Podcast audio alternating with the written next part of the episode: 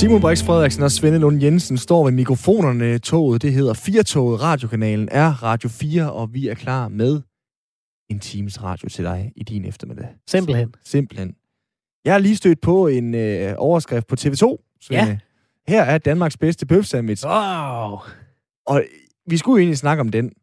Men jeg er lige faldet over noget andet, som jeg synes er magisk. Fordi at øh, mine cookies, de er åbenbart indrettet sådan, øh, Big Brother's Watching You, Uh-oh. at øh, den reklame, der så er i toppen af artiklen, hvad tror du det er for? Det er for McDonald's. Okay, det er simpelthen McDonald's. Ding, ding. Tillykke, du har ramt rigtigt. Jamen, det er da helt vildt spooky der. Nå, men det er jo egentlig fordi, at øh, vi skal tale om voksne mænd, der græder. Ja. Øh, fordi glædestår, de trillede ned af kinderne på øh, ejeren af restaurant Panorama Mad og Vin i Silkeborg, fordi de okay. har vundet årets bøf sandwich. Og så tænkte jeg, Panorama, det lyder da som et fedt sted. Det er da sådan et sted med god udsigt og så videre der. Det viser sig faktisk, at øh, indehaveren, han hedder Jesper Panorama Pedersen. Ja. Det er altså også fedt.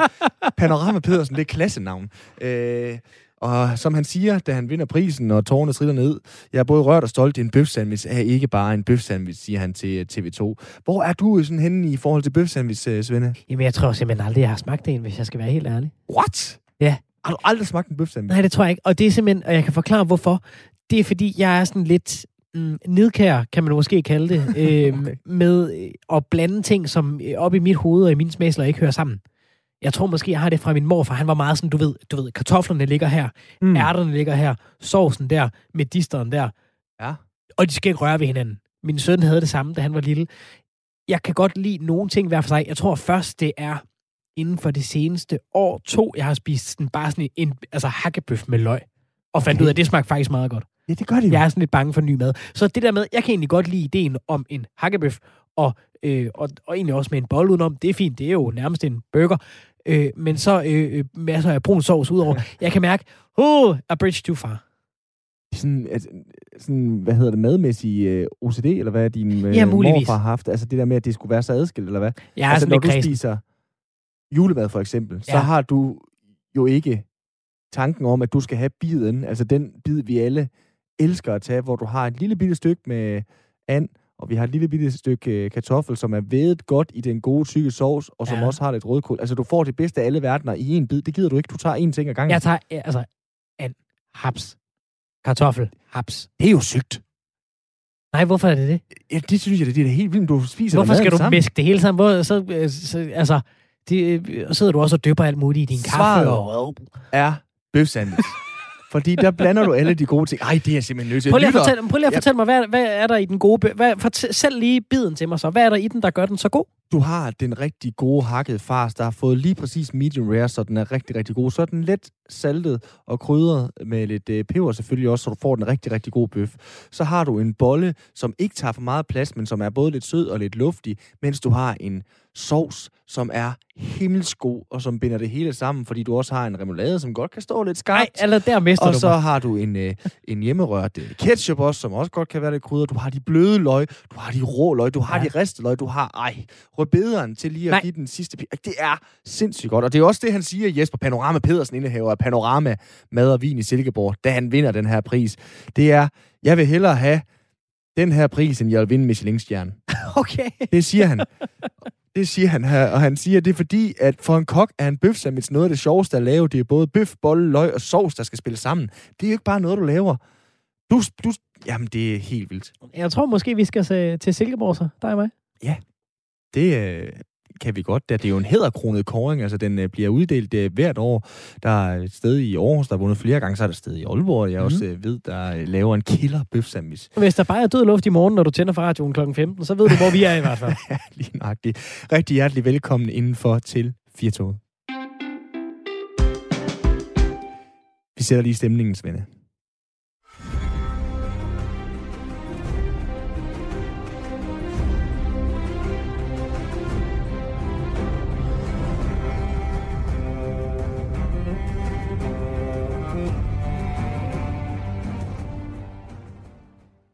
Har du set Game of Thrones? Det har jeg. Det er jeg virkelig glad for, at det her spørgsmål det stod på min seddel, fordi at jeg vidste jo ikke, at det her det var Game of Thrones-temaet. Nej, Det okay. anede jeg ikke. det er bøfsandwichen, det her bare omvendt. Ja, det er lige nøjagtigt øh, sådan, det er. De spiser de vel heller ikke i Game of Thrones. Ej, tø. Øh, du er fan, det må du vel være, når du har set det. Ja, Jamen, jamen, jeg synes, det var godt. Og jeg ellers, jeg, jeg har, der har jeg det jo faktisk lidt, øh, der er jeg også lidt øh, anal med nogle ting. Jeg er sådan lidt, åh, jeg overgår ikke det der med ud i en skov og magi og, og så videre og så videre.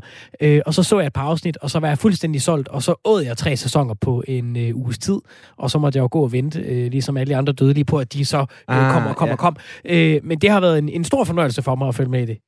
Mange de er utilfredse med slutningen, står der også her på mit papir.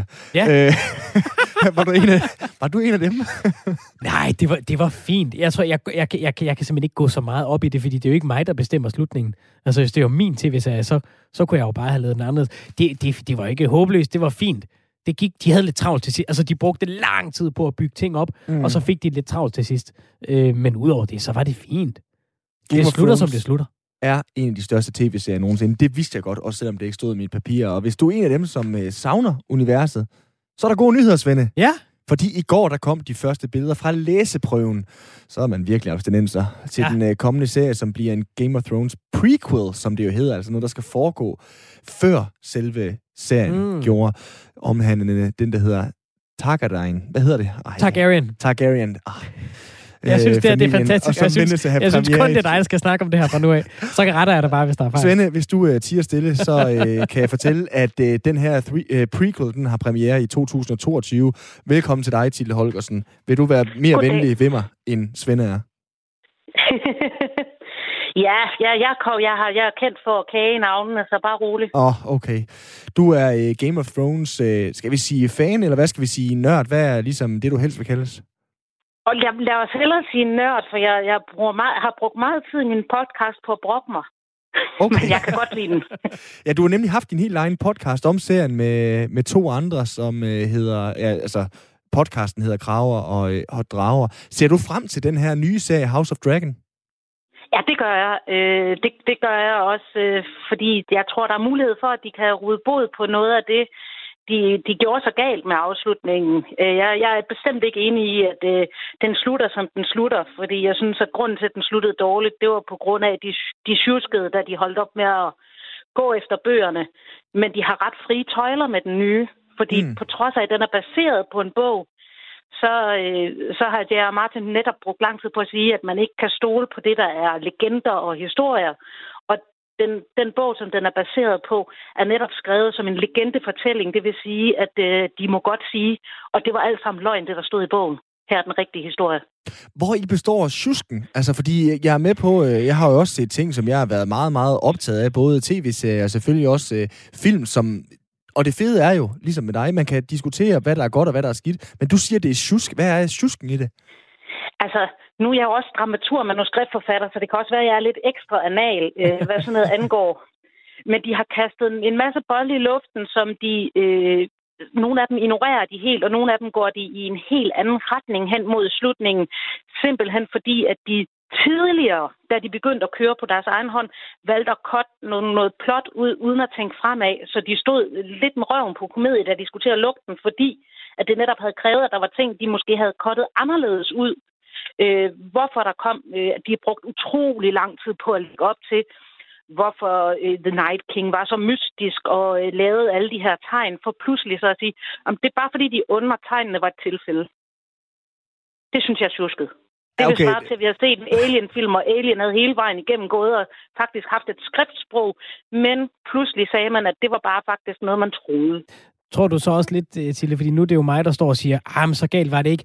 Er det også lidt selvbedrag for mig, ikke? Fordi jeg har ikke lyst til at indrømme, ej, så, så, så sad jeg og brugt al den tid og, og sidde og prøve at læse teorier og, og, om, hvor meget tager de fra bøgerne, og hvem er det, og hvem kan det være, og så, så blev det sådan lidt en flad ind. Så er det også en måde måske at pakke mig selv lidt ind i vat på og sige, jamen, så var det heller ikke værd, fordi jeg kan da godt huske, jeg brugte også meget tankevirksomhed på at, at gå og, og glæde mig øh, fra uge til uge.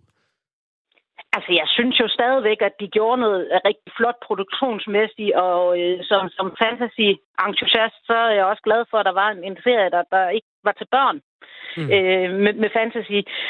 Men ja, måske pakker man så lidt ind, måske undskylder man lidt, eller også er man bare, bare ligeglad, men jeg går også personligt meget op i dramat dramaturgien. Jeg har ikke noget mod, at en serie eller en film forandrer sig fra bøgerne, fordi der er andre ting, man, der er ting, man er nødt til at ændre, når man laver ting om til film.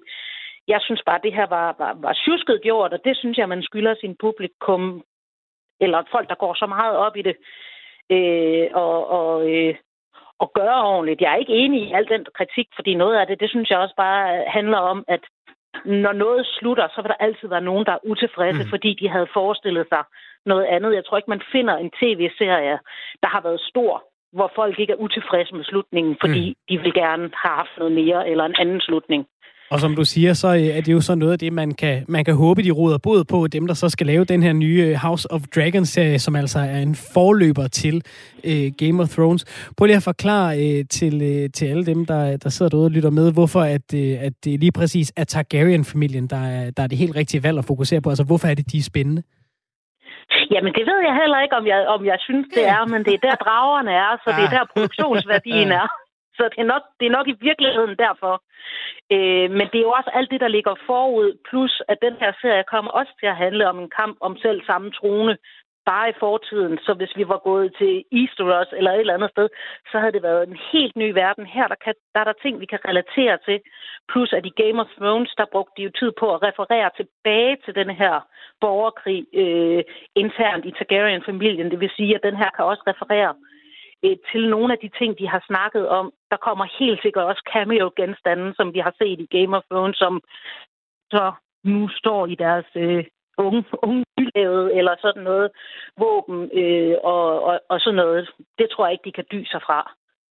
Og nu er jeg nødt til at sige, you had me at dragons. Altså, hvem er det, de er, de her Targaryen? Fik jeg sagt det rigtigt også nu? Ja. Yes. Jamen, det, det er jo dem, der, det, det, det, er jo, det her, det er jo dragernes tid er ligesom slut der, hvor vi har Game of Thrones. Derfor er det ret øh, øh vildt i Game of Thrones i historien, at, at øh, der er drager igen. Øh, og det her, det er så tiden, inden de alle sammen, øh, inden de alle sammen forsvandt. Så nu, nu, nu er der potentielt mange drager, og det er de her, og det er den her familie, hvor i der kan være dragerytter, som kan beride drager. Det lød forkert. øh, tæmme dem, eller i hvert fald interagere med dem, være på bølgelængde med dem, er nok mere korrekt. Mm. Øhm, og det er en sjov familie, fordi at, øh, de er så indavlede og, og, og sådan lidt halvskøre, og, og det kan folk, altså så, så derfor så kan karaktererne også ændre personlighed hurtigt. Altså ingredienserne lyder jo til at være der. Hvad siger du? Jeg siger, ingredienserne lyder jo til at være der. Og nu, øh, igen, jeg er jo afsløret som en, der ikke har set Game of Thrones, men jeg, jeg kan jo tænke på for eksempel Star Wars-universet og så videre. Altså, ved I godt, hvad det ender med det her? Altså, i uh, Star Wars, der er uh, surprise, surprise, uh, Darth Vader, det er uh, Lukes far. Så vi bruger alle de tre første film, der kom lige omkring oh, årtusindskiftet, på at finde ud af, hvordan han så bliver Darth Vader. Det vidste vi godt, han ville blive. Altså, det, det var ikke nogen overraskelse. Det var mere, hvordan han blev det. Ved I godt, hvordan den her prequel kommer til at ende? Ja og nej. Okay. Øh, bog, bogen er skrevet, og de har faktisk også i Game of Thrones fortalt dem, fortalt, altså til hvis man ikke har læst bogen, så har de også fortalt i tv-serien, hvad der sker. Men fordi at at en, en meget vigtig ting for J.R. Martin, det er det der med, at du kan ikke regne med historien, for den er skrevet af dem, der vandt, eller nogen, der ikke er der, er forandret gennem tiden. Altså selve, selve bogen, som den er baseret på, ligger ud i sit forår med at sige, at der er fejl i bogen, fordi det er skrevet så meget senere øh, af nogle andre, der måske ikke helt vidste, hvad det handlede om. Så på den måde, ja, vi ved godt, hvad der vil ske ifølge det, vi har fået at vide i øh, tv-serien og i bogen. Men det kan være, at de tager fejl. Og nu, øh, nu til nu beskrev du dig selv som en, som en fantasy-nørd, og der i sammenligning, så er jeg nok en fantasy-novise, fordi min, min, øh, min viden ud i det her, det er meget begrænset til ting som Game of Thrones. Så vidt jeg husker, så har George R. Martin, der har skrevet Game of Thrones-bøgerne, han har ikke skrevet serien færdig endnu. Er det rigtigt stadigvæk? Nej. Nu havde han jo for eksempel også lige travlt med i 2018 at skrive øh, denne her, Fire and Blood. Ja, er det træls øh, for, for sådan en som dig, at, at nu sidder han og laver tv-serier for HBO, øh, i stedet for at få, få gjort værket, få gjort historien færdig? Øhm, nej, altså træls, hvis han når at krapere, inden han bliver færdig. øh, men, men ellers kan jeg godt vente. Jeg vil faktisk ønske, at han måske havde brugt lidt tid på at være inde over afslutningen af TV, øh, tv-serien, fordi mm. så tror jeg, han havde været været bedre, så tror jeg, den havde været lige det, som jeg tror, bøgerne kommer til at, at ende med. Fordi der kommer jo også til at være, altså når bøgerne, hvis bøgerne bliver færdige, så kommer de ikke til at have den samme slutning som tv-serien. For han kommer ikke til at sige, det her, jeg har bygget op, mm. det er fordi, der var nogle producer, der lige fik lidt travlt og blev lidt grådige, så ja. går vi den anden vej. Og nu står vi så, øh, hvad kan man sige, på tærsten til øh, House of Dragon. Kan den have chance for at opnå samme popularitet som Game of Thrones, eller vil den stadigvæk være noget, som folk ser hen til, som, øh, ja, hvad skal man sige, som en anden rangsprodukt af Game of Thrones, eller, eller hvordan øh, ser du det? Jeg tror, jeg tror ikke, den bliver set på som et andenrangsprodukt, men om den får samme popularitet, det ved jeg ikke, fordi der er virkelig nogen, der er knævne. Øh, jeg var inde og, og, og kigge på deres side, fordi jeg blev lige forskrækket først, da de, da de sagde, at øh, den kun kommer til at køre på HBO Max. Øh, og det har vi jo ikke her i Danmark. Mm. Men det har vi til den tid. Så Phew. der er ikke nogen frygt der. Men det var faktisk mest folk, der var sure, der skrev, øh, at det gad de i hvert fald ikke se det lort efter det, der var sket. Men jeg tror bare, det er fordi folk, der er sure, de skriver først. Det kan vi jo også se på andre digitale medier. Det må man sige. Du har jo, øh, som vi har fået sagt, den her podcast, Graver og Drager, sammen med to andre, der øh, gennemgik alle afsnit af Game of Thrones. Skal I øh, også følge House of Dragon? Altså, øh, vi er lidt spredt over hele, øh, ikke bare ind- og udland, men øh, der kom, altså, jeg agter der i hvert fald at kaste mig over et eller andet, om det så bare skal hedde drager og drager øh, her i anden omgang. Øh, fordi det, den er jo dejlig at sidde og nørde i, og, øh, og det er så sjovt, når folk begynder at bygge øh, teorier, og den her gang er, er, er teorierne jo ikke så gamle. Vi sad jo også med øh, at skulle kommunikere med folk, der har bygget teorier siden 1995. Mm. Øh, det er der ikke det kan man ikke rigtig have gjort her på samme måde, især fordi at det, der er sagt, ikke nødvendigvis er rigtigt. Til nu tager jeg lige et ekstra spørgsmål, og det er øh, meget navlenunderne på mig selv og øh, anekdotiske bevisførelser, jeg ved ikke hvad. Altså, jeg orker ikke at gå i gang med Game of Thrones, selvom jeg egentlig elsker fantasy. Jeg kan godt lide Ringenes Herre og så videre. Men jeg kan ikke overskue, at der er så mange afsnit. Prøv lige at få mig til at gå i gang med at se det. Hvad er det, den kan? Hvorfor er det, jeg skal se den? Altså, i Game of Thrones, det synes jeg, den skal, skal fordi at den i hvert fald i starten tager sit øh, publikum alvorligt. Det meste af det fantasy, vi har set på film og tv inden da, det, det er sådan mere paddle, hvis man kan sige det sådan. Det er til et yngre publikum. Øh, den her tager sig selv alvorligt, og så er det politik. Altså, det, det, det eller som jeg tidligere også har kaldt det, det er matador med drager. Købt. okay, klasse. Jamen, det er Fordi så... det er ret meget de samme midler, de har. Her slår de bare hinanden ihjel, mm. i stedet for at gå i seng. Okay. det, det er et godt billede. Jamen, det er helt suverænt. Jeg synes, vi skal lade den stå der, Simon, fordi det er jo en... en den, altså, altså, bliver ved anbefalingen ikke varmere. Tusind tak, fordi du var med her, Tine. Ja, det var så lidt. Og øh, som der blev sagt et par gange, altså House of Dragon forventes at få premiere næste år i 2022. Skal jeg lige nå at fortælle dig med mine ord, hvorfor du skal se det? Jeg synes, det her det var fint. Matador med drager, den er ret godt købt. Jeg har en mere, fordi det er så sjældent, synes jeg, efterhånden øh, i det mediemarked, vi har nu, at man mm. ser noget, hvor man ægte taber kæben og tænker, oh, wow! Og det møder man forholdsvis ofte øh, første gang, man kører igennem sådan et, øh, sådan et øh, Game of Thrones. Så det skal, det skal du gøre. Ja. ja. Det, ja. Var bare, det var bare det. Ja, jamen det, ja. Nej, gå hjem og se et afsnit, så vend tilbage til mig i morgen. Okay. Tidligere, ja, om det er en aftale, så spiser jeg en bøf sandwich. Tidligere i programmet, der talte vi med øh, Frederik Holberg, der øh, sammen med seks andre danskere har meldt sig frivilligt til at leve som hjemløse i 72 øh, timer. Det gør de for at hjælpe med at skabe opmærksomhed på de hjemløse i forbindelse med 25-års jubilæet for hjemløsavisen Hus Forbi. Nu skal vi tale med en af de andre deltagere. Det er dig, Carsten Olesen. Du er 46 år tømmermester og DJ. Velkommen til programmet. Goddag, goddag. Tak fordi jeg var med. Naturligvis, vi er glade for, at du vil være med. Du har også været på gaden siden kl. 12 i dag, og har altså været afsted i 4,5 øh, time nu. Hvad er status hos dig? Status er, øh, at jeg har lidt stress i hele kroppen, men det havde jeg så også før jeg startede, men det er ikke gået væk.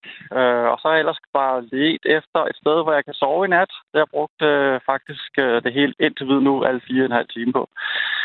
Hvordan er det jeg gået? Har, Jamen, det er gået sådan, at øh, jeg har fundet et sted... Jeg har ikke noget liggeunderlag med, så jeg, skal, så jeg har lidt efter noget pap. Og jeg har fundet et sted med en ordentlig bunke pap, som jeg kan komme til. Og tæt på det sted er der en øh, byggeplads, som ikke ser ud til at blive brugt. Så der vil jeg... Øh, der, så, hvis jeg ikke finder noget bedre, så bliver det der, jeg sover i nat. Og så ellers har jeg været i en parkeringskælder og kigge og, og nogle andre steder. Og så har jeg let efter nogle forladte steder, øh, øh, hus til salg og sådan noget. Måske kunne man sove i baggrunden i bag, en, en bag, men det er ikke lykkedes. Du siger, du havde lidt stress øh, også inden, og nu har du så begivet dig i gang med, med de her 72 øh, timer, og det har ikke gjort dig mindre stresset, sagde du. Og øh, sagt på øh, meget stille og rolig og ordentlig vis, hvad havde du regnet med?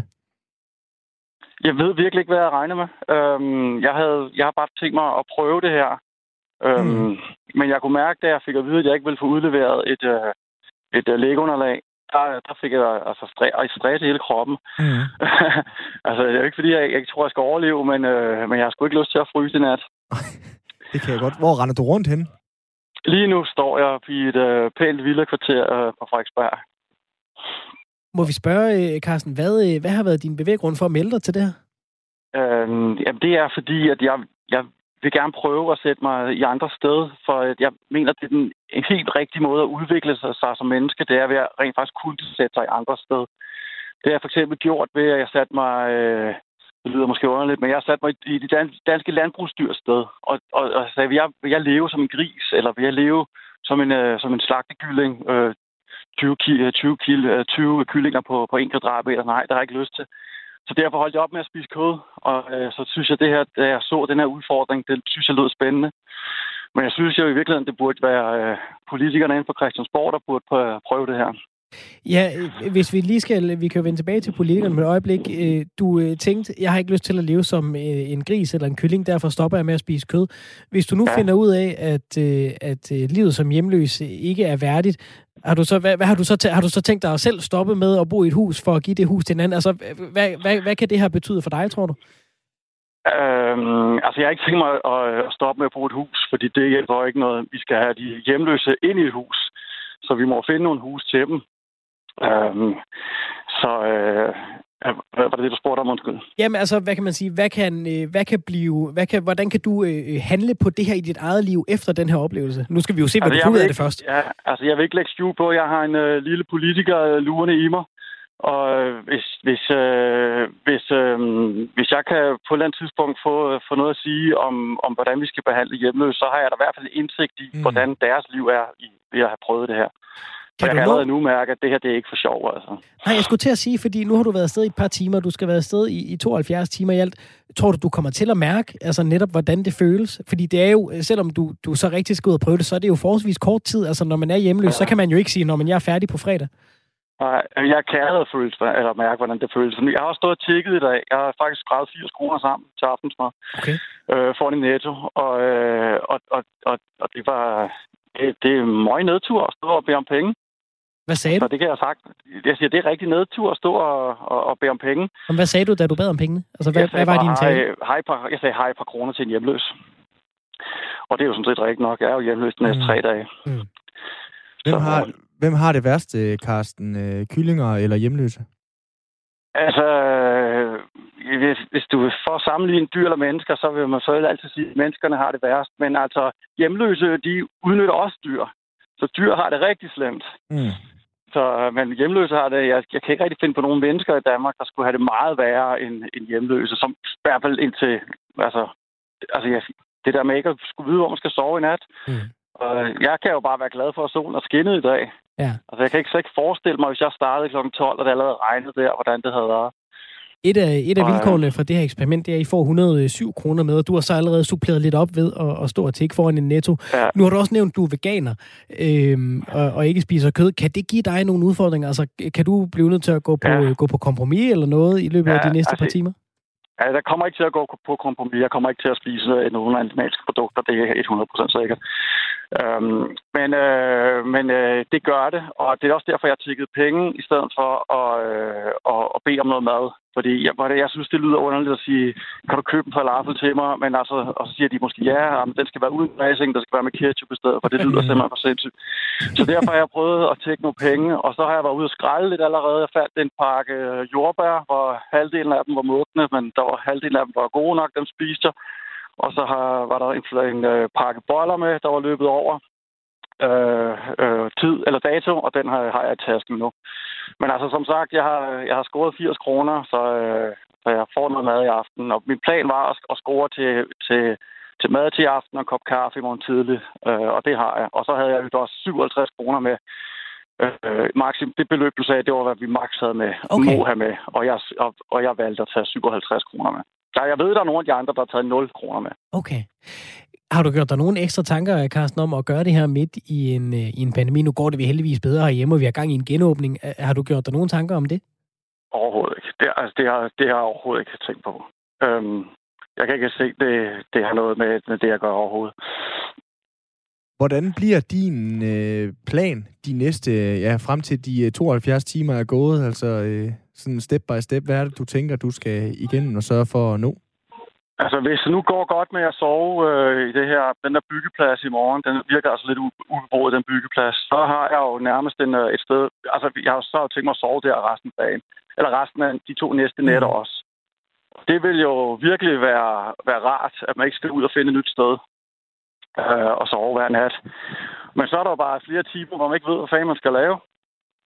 Jeg må godt sige det, altså, altså, man går bare rundt i sine egne tanker, og ens blik er som en radar. Man, man, man kigger på alt, og så er der noget, man kan, kan man kravle ind der, kan man være der, er der, er der, kan man finde et eller andet her, er der en skraldespand her. Sådan, jeg er totalt radarsyn på. Jamen, det, altså, jamen, det, det vil jeg godt spørge lidt mere til. Altså, noget du lægger mere eller mindre mærke til? Altså, lægger du mere mærke til hjemløse, for eksempel, eller, eller mindre mærke til uh, butiksvinduer, ja. hvor der er alt muligt lækkert, man normalt uh, får lyst til at købe? Nej, jeg har ikke bevæget så meget, hvor der er butikker. Jeg har bevæget mig i, i, i lille kvarterer og, øh, og, og bare generelt bebyggelse. Og der kigger man, og butik ved, ved supermarkeder, der kigger man så efter skraldespandene. Og, og som jeg sagde tidligere, ved lille kvarteren, der, der jeg, jeg, jeg kiggede så, der var nogle øh, ubeboede huse, eller nogle huse til salg, man måske kunne sove bag i. Men ellers så, så, så ser man bare, man ser på alt på en anden måde. Um, om kan man finde et eller andet, man kan bruge? Jeg kigger jo efter pap, altså. og, jeg skal, og jeg skal jo gerne have et par lager at ligge på, så det skal være en ordentlig pap, papcontainer, jeg skal finde. Jeg kom til at tænke på det, du sagde lige før, Carsten. Altså, keder du dig? Øhm, jeg ved ikke, om jeg keder mig, men jeg, jeg har, jeg har ret tom følelse allerede, fordi jeg, jeg, altså, jeg går dobbelt så langsomt, eller halvt så hurtigt, som alle andre, og fordi jeg skal jo ikke noget. Øhm, så, og, og, og fra A til B, og det er hele tiden, okay, så prøver jeg at gå herned til den her netto. Og så står jeg lidt der, og så tænker jeg, Nå, så lad mig gå stille og roligt herhen mod, og mm. så lad mig gå derhen. Og, og så, ja, okay, jeg ved, der er et supermarked derovre, hvor jeg har skrællet før. Okay, så lad mig gå stille og roligt derhen. Så jeg har bare gået stille. Ja. Jeg kan høre, du er en, du er en dreven og ihærdig mand, der, der, der brænder for øh, det her, for at blive klogere på det her. Jeg kunne godt tænke mig alligevel så at, at, at øh, udfordre lidt, fordi hvad er det egentlig, du er blevet klogere på her de første par timer, som du ikke øh, vidste før? Altså der øh, var du vel også bevidst om, at det var sindssygt hårdt at være hjemløs? Ja, det var det. det øh, men det er det der med at finde sin redde, altså, som øh, jeg er blevet klogere på, hvor, hvor irriterende og stressende det er. Øh, lad os nu sige, at jeg sover fint deroppe i nat, med det pap der, og, og så og lægger jeg det pænt ind til siden. Og så kommer jeg måske i morgen aften kl. 8, eller når det er ved at blive mørkt, og så er det hele væk. Mm. Øh, hvad gør jeg så? Så står jeg der, det er altså min største bekymring. Det er, det er seriøst det der med at have sted at sove. Og så har jeg jo ikke prøvet at fryse endnu, skal lige ses. Det yeah. tror jeg også kan sætte, kan sætte et helt andet perspektiv på det. Vi krydser fingre for en uh, mild nat, Carsten. Vi skal også tale med dig igen uh, senere på ugen og høre, hvordan det er gået. Vi skal også tale med Frederik, som også er afsted. Han er uh, 23. Han fortalte os, at han havde fået at vide, at man på herbergerne kunne få en uh, sovepose. De lukkede godt nok klokken 14, men så ved du i hvert fald det til i morgen, at uh, der er måske lidt hjælp at hente der, som uh, ikke er lavet af pap. Carsten, uh, pas på dig selv og, uh, og rigtig god tur ud i verden. Tak skal du have. Tak fordi I var med. Hej. Til... Uh Carsten Olesen, som altså er en af øh, syv danskere, som har valgt at leve 72 timer som, øh, som hjemløs. Det, det er meget fascinerende. Kunne du tænke dig at prøve det, Simon? Øh, for perspektivets skyld gad, øh, kunne jeg godt prøve. Ja, nej, det gad jeg ikke. Det gad jeg faktisk ikke. Nej, men det, fordi jeg, det lød meget barmhjertigt samaritanagtigt. Jeg, jeg, jeg synes, jeg er empatisk nok til at kunne sige, de har det fandme ikke særlig godt. Mm. Jeg vil gerne gøre, hvad jeg kan for at hjælpe, når det tror jeg ikke på øh, nødvendigvis, jeg gør ved at, ved at være på gaden. Men det, Carsten har ret i, det giver et perspektiv til tilværelsen, som mm. er ret interessant. Jeg glæder mig til at høre fra øh, Frederik og Carsten øh, med, om et par dage og høre, hvordan det så er gået. Kender du dødssynderne? Oprindeligt, der var der mange, men listen over de syv tæller, hovmod, griskhed, utugt, misundelse, froseri, vrede og dogenskab. Hvilken en genkender du bedst? Og vil du af med den? Eller føler du den måske ligefrem er nødvendig for, at du kan være dig? Åh, oh, jeg har det altid som sådan svært kryds og tværs, Svende, for jeg kan aldrig rigtig huske de syv dødssynder. Præcis fordi det er sådan nogle øh, lidt specielle ord efterhånden, der ikke sådan finder tit og ofte vej ind i vores øh, hverdagsvokabularium. Ja, man får blandet dem med de syv små dværge fra øh, Snevide, ikke? Hovmod, vrede, øh, gumpe, tumpe og dumpe. Ja. De syv dødssynder, det er en ny podcast for øh, Folkekirken, hvor teknologiekspert Christiane Vejlø sammen med præsten Lars Gustav Lindhardt og forfatter Knud Romer søger tilbage til de syv berømte dødssynder og undersøger, hvilken rolle de spiller for mennesker i en moderne samtid. Hvad betyder det at være menneske i 2021, hvor teknologi og accelereret udvikling slynger os frem i høj hast, og kan vi måske bruge de syv dødssynder til noget fornuftigt også? Her nu kan vi byde velkommen til en tredjedel af dem, der er med i podcasten. Det er dig, Christiane Vejlø. Velkommen til. Tak skal du have. Indehaver af elektronisk... Hvordan er det, man siger det? Elektronista. Elektronista. Jeg skulle ja, lige sige det på den der fancy engelske måde. Jeg er virkelig døjet med at sige navne i dag, så det, nu vil jeg lige gøre det ordentligt. Hej, Christiane. Ja, hej med jer. Hvad kan vi bruge de syv dødssynder til i 2021? Jamen, vi kan bruge dem til rigtig meget. Altså, det er jo simpelthen ekstremt universelle følelser, som vi nævnte lige, vrede og misundelse og hovmod og froseri. Det er jo alle sammen ting, vi altså, det er jo synder, vi alle sammen begår hele tiden.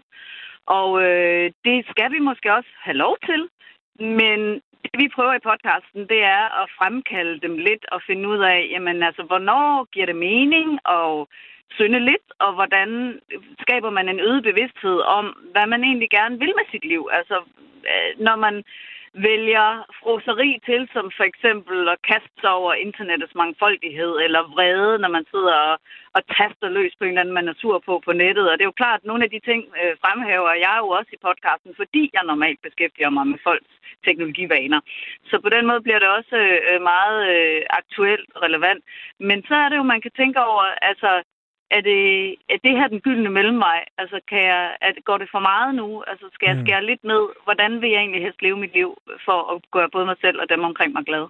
Hvad har, du, øh, hvad har du lært om dig selv allerede nu? Altså, hvor, hvor, har, du, hvor har du haft dit største aha-øjeblik og tænkt, gud ja, jeg, er da, jeg bonger det mega meget ud på hårdmodskalaen, eller hvad det nu måtte være? Jamen, jeg bliver hele tiden spurgt om, hvad der ligesom er min øh, synd. Øh, og det er også sjovt at spørge folk om, fordi man har, hver gang man kigger på en, så har man jo ikke lyst til at sige misundelig, ej, det er jo ikke mig, mm. eller hårdmodig, ej, det er jo slet ikke mig. Men sagen er jo bare den, vi har jo alle sammen noget af det hele. Øh, og den synd, som jeg synes er rigtig interessant, også fordi jeg synes, den resulterede i det, øh, i det stærkeste program faktisk, som er det sidste program, det er faktisk dogenskab. Og, øh, og den er super interessant, også fordi jeg vil gerne udfordre, om dogenskab egentlig er så syndigt, eller måske faktisk en dyd i den her tid, hvor vi er enormt stresset, og alt sker rigtig hurtigt, og vi er bare dårlige til at sætte os ned og lave ingenting, eller lave noget uden et specifikt formål. Så faktisk godt slå et slag for dogenskab. Øh, og, det... og på samme måde kan man, kan man tage de andre og sige enten, altså kan vi bruge misundelse som en motivationsfaktor til at handle og sige, det vil jeg simpelthen også. Nu skal jeg blive endnu bedre. Øh, der kan man vende nogle af de her synder til faktisk at blive en drivkraft. Men, men er det både over, eller er det øh, enten eller? Eller hvordan siger du, I, I arbejder med det? For det lyder jo også nærmest som om, I, I demonterer noget af det, I går i gang med at kigge, nemlig dødssynder, og så siger, I også kan bruge det positivt. Jamen, det er jo tit sådan, at når man reflekterer over ting, så kommer man også frem til noget, og det er det, jeg kan forstå på folk, der har lyttet til den her podcast, at de virkelig får sat nogle tanker i gang og begynder at reflektere omkring deres eget liv, og det synes jeg jo faktisk er det magiske, den kan, og det er jo kombinationen af, at vi både har en præst og en forfatter, og så mig, der ligesom er et fremtidsmenneske, så det bliver ret en eksistensstof, hvor folk øh, bliver udfordret på deres egne valg her i livet. Så det er sådan en slags jeg vil ikke sige, at det er en selvhjælpspodcast, men det er noget, der faktisk godt kan, kan flytte en, når man har lyttet de syv afsnit igennem. Hvad får jeg ud af at høre den her podcast, som jeg ikke øh, får ved at høre LOC's øh, Melancholia, Triple X Kosyre, eller se uh, Seven, altså andre ting, der har beskæftiget sig med de syv dødssynder? Åh, altså Seven er jo en helt fantastisk noir deprimerende film, som, øh, som jeg nærmest fik en depression af, men samtidig synes jeg er helt fantastisk. Det er jo en virkelig fed film, mm. og det er jo også derfor, at de her dødssynder er evigt aktuelle. De bliver brugt i kunst og film og musik hele tiden. Og det er, fordi de rammer os. Det er, fordi de handler om at være menneske. Øh, og det, man kan sige, podcasten kan, det er jo, at vi reflekterer, og vi taler om, hvad betyder det her for os. De andre bruger det ligesom som et kunstgreb til at ja, formidle musik eller film, men vi, vi bruger det som sådan et eksistensgreb. Altså, hvad betyder det her øh, for mig som menneske kan jeg faktisk lære et eller andet omkring min egen prioritet og min egen bevidsthed om at være til stede i nuet ved at, at kigge på de her ting. I uh, afsnittet om griskhed, der uh, bruger du jo så dine øjne med det, du uh, beskæftiger dig meget med netop med, med internettet og, og, og så videre, uh, og peger pilen mod, mod den griskhed, som tech-virksomheder udviser, når de tjener penge på, uh, på private data. Uh, hvor, hvor, hvor kan man sige, hvor gør det mest ondt? Altså, hvor, hvor Øh, gør det mest ondt at stikke kniven ind øh, i ens egen griskhed, eller netop at kigge ud i, i verden og se øh, griskheden, hvor den ellers findes? Fordi der, jeg tænker, der er jo, det stopper jo ikke. Man kan jo finde masser af eksempler på, øh, på de her forskellige dødssynder ude i verden. Det kan man, og selvfølgelig vil man måske altid synes, at det gør mest ondt at kigge meget tæt på sig selv, men på den anden side er vi jo alle sammen også en del af verden. Så hvis vi forholder os til, hvad der sker i forhold til miljøet for eksempel, altså der, der taler vi om, hvordan at en, en Greta Thunbergs generation sidder nu og er træt af de tidligere generationers froseri, som simpelthen har ødelagt øh, miljøet, at vi ikke har haft et mådehold, og vi har måske også været øh, grebet af hovmod i, lige frem øh, til at bare tro, at vi har ejet verden og, og kunne simpelthen bare smadre øh, naturen omkring os.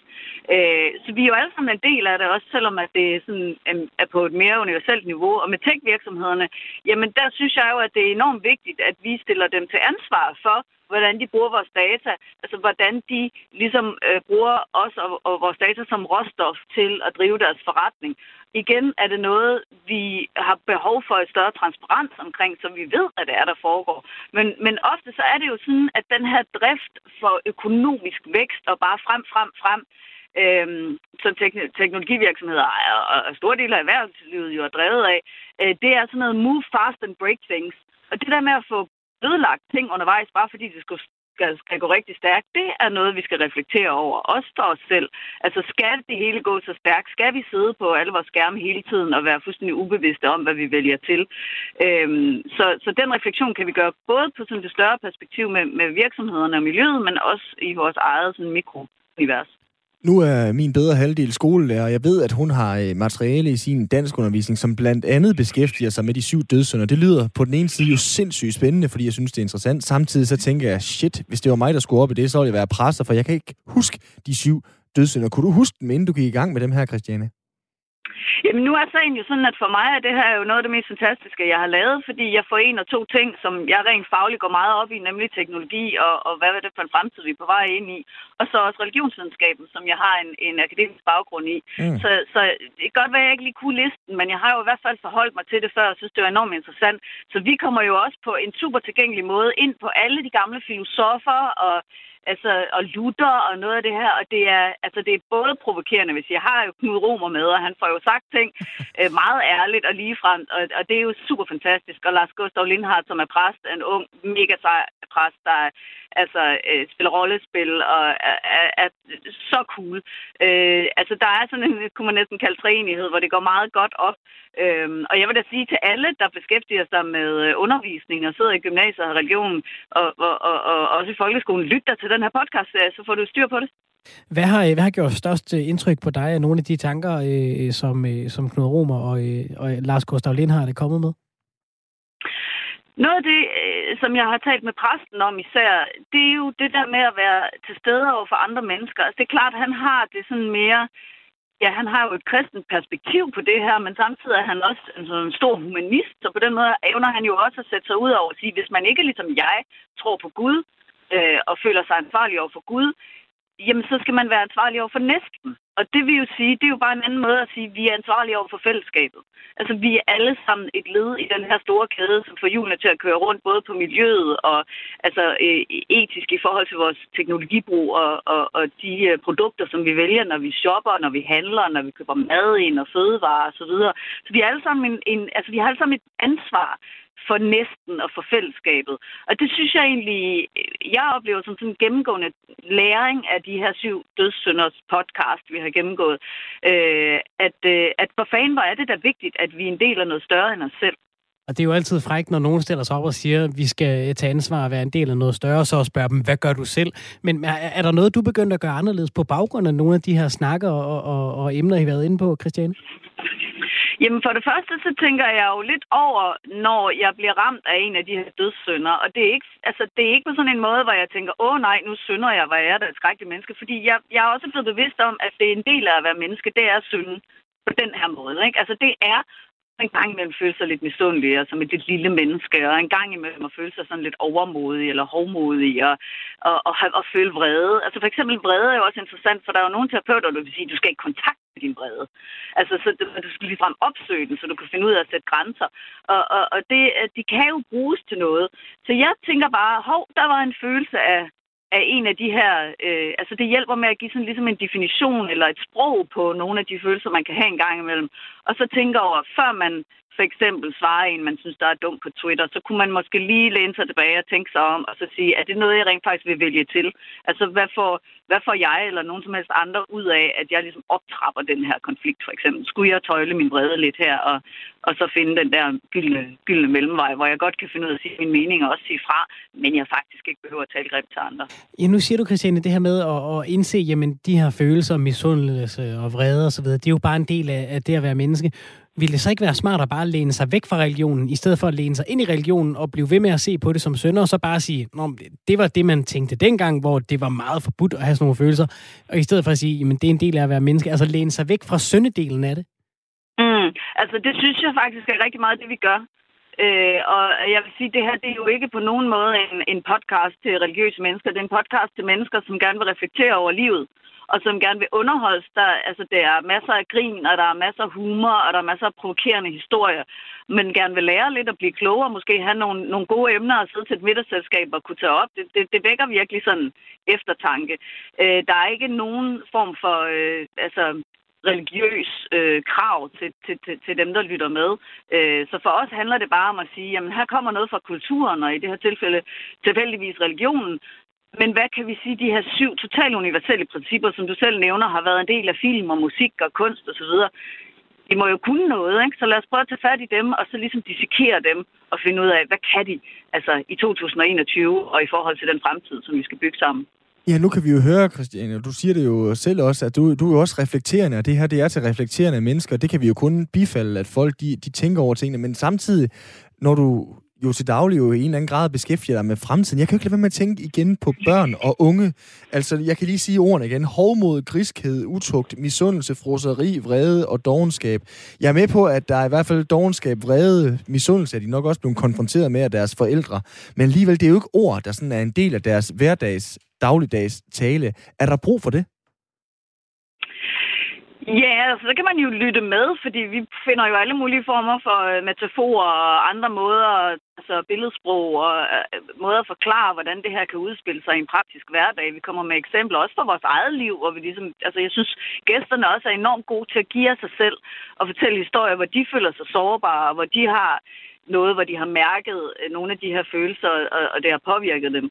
Øh, så ja, de, altså benævnelserne, de titlerne på de her øh, sønder er jo øh, lidt gammeldags, og det der med at sige sønder er jo også, øh, lyder jo også sådan lidt, øh, lidt voldsomt, og det er jo også derfor, vi har leget lidt på det. Vi har lavet et super fedt billede, synes jeg, til podcasten, hvor, hvor Lars Gustav, som er præst, han har en lille glorie på, og Knud Romer, som er den her provokatør, han har, en, han har et par horn øh, i panden, ikke?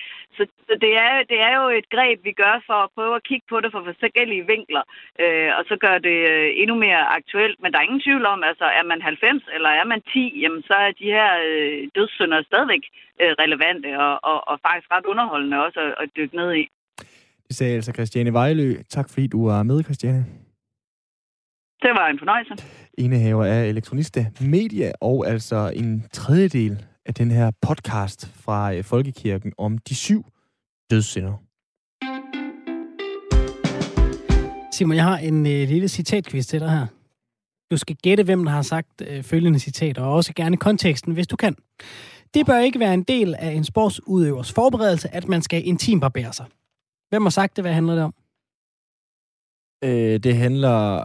Åh, det bør ikke være en del af en sportsudøvers forberedelse at intimbarbere sig. At man skal intimbarbere sig. Er det noget i forhold til de her nye øh, bikinier? Øh, Ja, det er det. Ja, hvem har sagt det? Jamen, det nu har du ramt emnet, så vil jeg Ja, godt ja. sige, at det, det er Ditte Folden Vind, der er øh, landsholdsspiller i, i strandhåndbold. Øhm, og det handler jo altså om, at øh, Dansk Håndboldforbund de, øh, vil være med til at slå på trummen for at ændre en regel omkring påklædningen hos Mm. øh, kvinder i beachhåndbold. Jeg har godt set det her. Det, ja, Reglerne er, reglerne er, at, at øh, herrerne de skal have shorts på og en tanktop, og kvinderne de skal have bikini på. Ja. Simpelthen. Øh, og det virker jo meget lidt øh, 2021-agtigt, at man har sådan en, en regel. Det er en regel, der gælder internationale slutrunder. Morten Stig Christensen øh, mm. fra øh, Dansk Håndboldforbund, også selv tidligere landsholdsspiller øh, på, øh, på herrelandsholdet i, i sine unge dage, og også kendt som øh, studievært på TV2. Han har sagt, man skal selv have retten til at vælge, om man har lyst til at vise sin krop frem i bikini, eller om man har det bedre i et par tights. Og jeg synes jo lidt, at han skyder forbi målet, og han burde jo bare sige, man skal selv have lov at vælge, hvad man vil have på. Mm. Punktum. Fordi når han siger, man skal selv have lov at vælge, om man vil vise sin krop frem, så er der også ligesom, der ligger ligesom noget i det.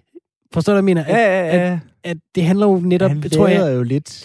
Ja, det handler jo ikke for pokker om at vise sin krop frem. Det Nej. handler om, at der er lavet nogle regler, som gør, at man er nødt til at vise sin krop frem. Ja. Altså, det, er jo, det, er jo, det, er jo, lyder jo næppe til, at det for de kvindelige sportsudøvere har været et tilvalg på noget tidspunkt med den her bikini. Det er svært at forestille sig. Synes jeg lidt, han tager øh, foden i munden. Øhm, og, og, og der er jo også øh, ikke nok med, at kvinderne skal have bikini på. Der er jo også regler til, hvordan den skal øh, være. Den skal være tætsiddende med dyb udskæring omkring Mm. armene. Øh, max 10 cm brede i siderne må, øh, må trusserne være. Øhm, det er noget, som Norge har bragt til tors øh, på et øh, møde hos øh, EHF, og så skal den så videre op i, øh, i IHF, altså det internationale håndboldforbund. Mm. Og øh, som ham fra, øh, fra Norge, der, der foreslog det, sagde, øh, det blev mødt med applaus, men, øh, men det kommer nok ikke til at ske før OL.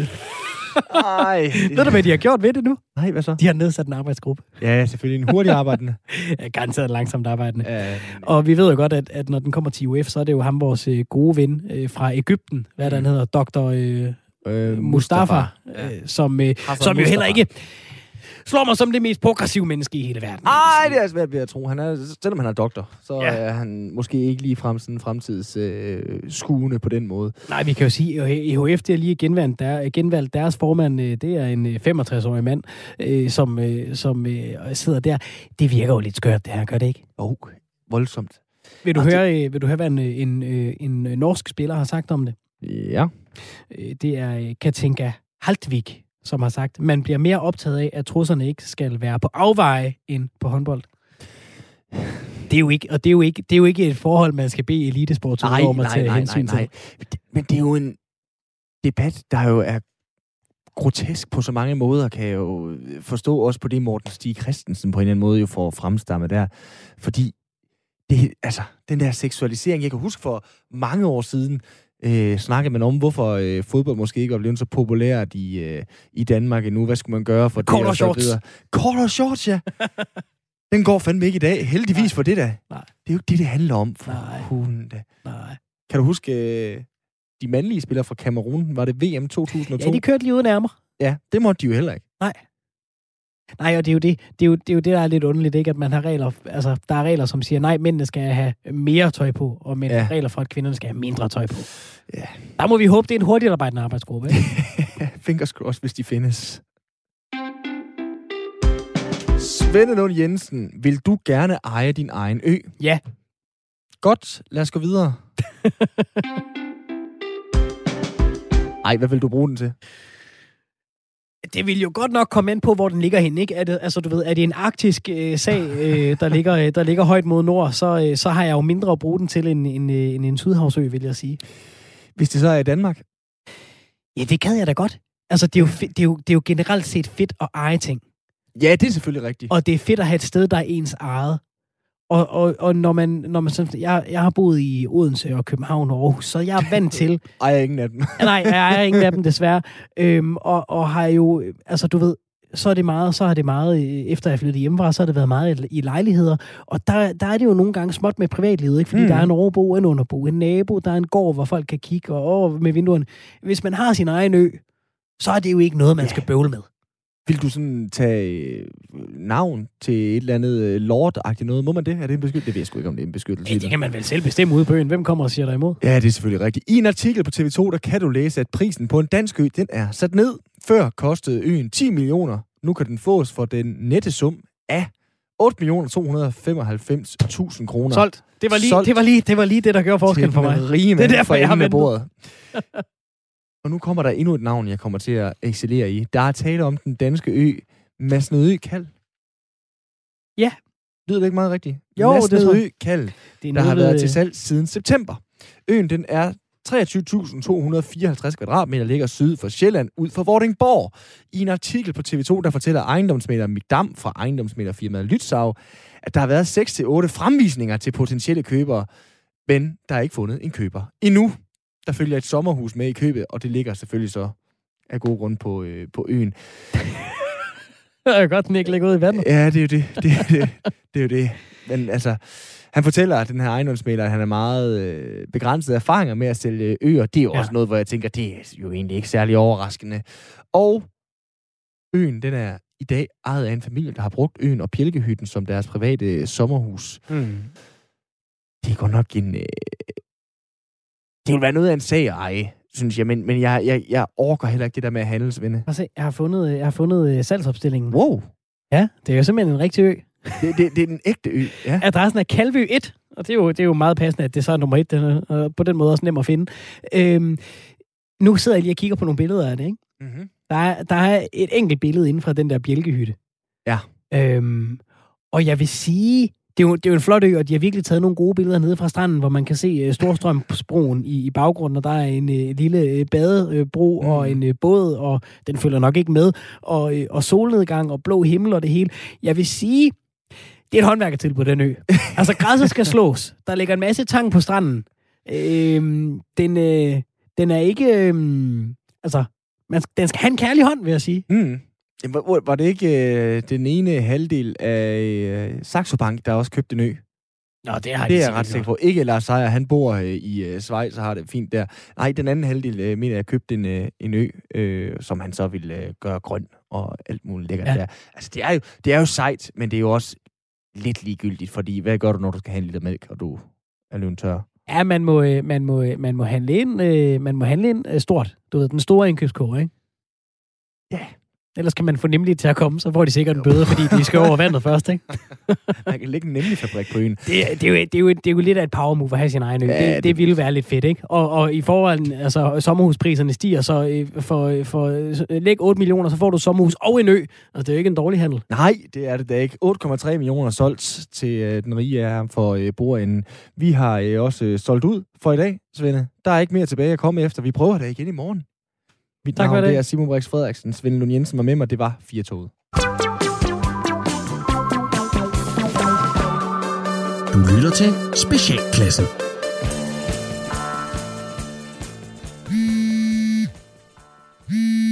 Ja, det er Jonas. Hej Jonas, det er Helle nede fra Bamsestuen. Hej, Helle. Er alt okay? Ja, ja, ja, det er det da. Nå. Jeg ringer bare lige, fordi jeg har bemærket en lille ting omkring Lukas Emil, når vi får fællesfrugt. Ja. Ja, altså han er meget glad, når vi får fællesfrugt. Næsten som om han er meget, altså rigtig meget sulten. Okay. Ja. Ja. Og Lukas Emil, han tager altid banan. Okay. Altid banan. Ja, jamen, ja, bananer smager også dejligt. Ja. men, men, men han vil kun spise bananerne. Okay, ja. Ja, og der synes, øh, ja, der synes jeg bare, det vil være rigtig godt for Lukas Emil, hvis også han lærte at spise øh, de syrlige ting. Altså, syrlige ting, hvad, hvad, hvad tænker du lige på her? Øh, sådan præcist. Øh... Ja, altså jeg tænker, at øh, I kunne måske prøve en periode at have lidt fokus på at spise nogle æbler derhjemme. Øhm, ja, altså, Lu- Lukas Emil, han kan godt lide æbler. Han kan godt lide æbler. Ja. Nå, okay. Ej, hvor skørt. Fordi her der vil han kun spise bananer. Ja, okay. Ja. Ja. Og så kunne vi måske lære ham at spise lidt æbler, så han også kan tage nogle af de syrlige Ja. frugter, ikke også? Ja, ja, ja, men Helle, han spiser altså tit æbler herhjemme. Altså, han spiser også, han spiser også appelsiner. Mm, og nu Ja. vi er ved det, Ja. så, øh, så vil han faktisk også altid have først. Ja, hvad? Når vi får fælles frugt, så vil Lukas Emil altid have først. Øh, jo, jo. Altså, ja. Men, jo, men altså, vil alle børn ikke det? Jo, det vil de da måske. Men han skal jo også lære, at det ikke altid kan være ham, der får først. Ikke? Nej, det er, det er fuldstændig sandt. Det, det er, ved du hvad, det, det skal jeg nok være opmærksom på. Det vil jeg Ja, det ville være ja. rigtig rart. Og ja. så også lige, hvis du kunne lære ham det der med at spise øh, syrlig frugt også, nu du er i gang. Øhm, Ikke også, Jonas? Øh, jo, altså nu tænker jeg lige, at vi først fokuserer på det der med ikke altid at skulle have først. Ikke? Ja, ja, okay. Ja. Ja. Uh, bevares, bevares. Jamen, selvfølgelig, selvfølgelig. Ja, det er jo også bare hans kost, vi snakker om, men altså, ja, hvad ved jeg? Jeg er jo også bare pædagog, ikke?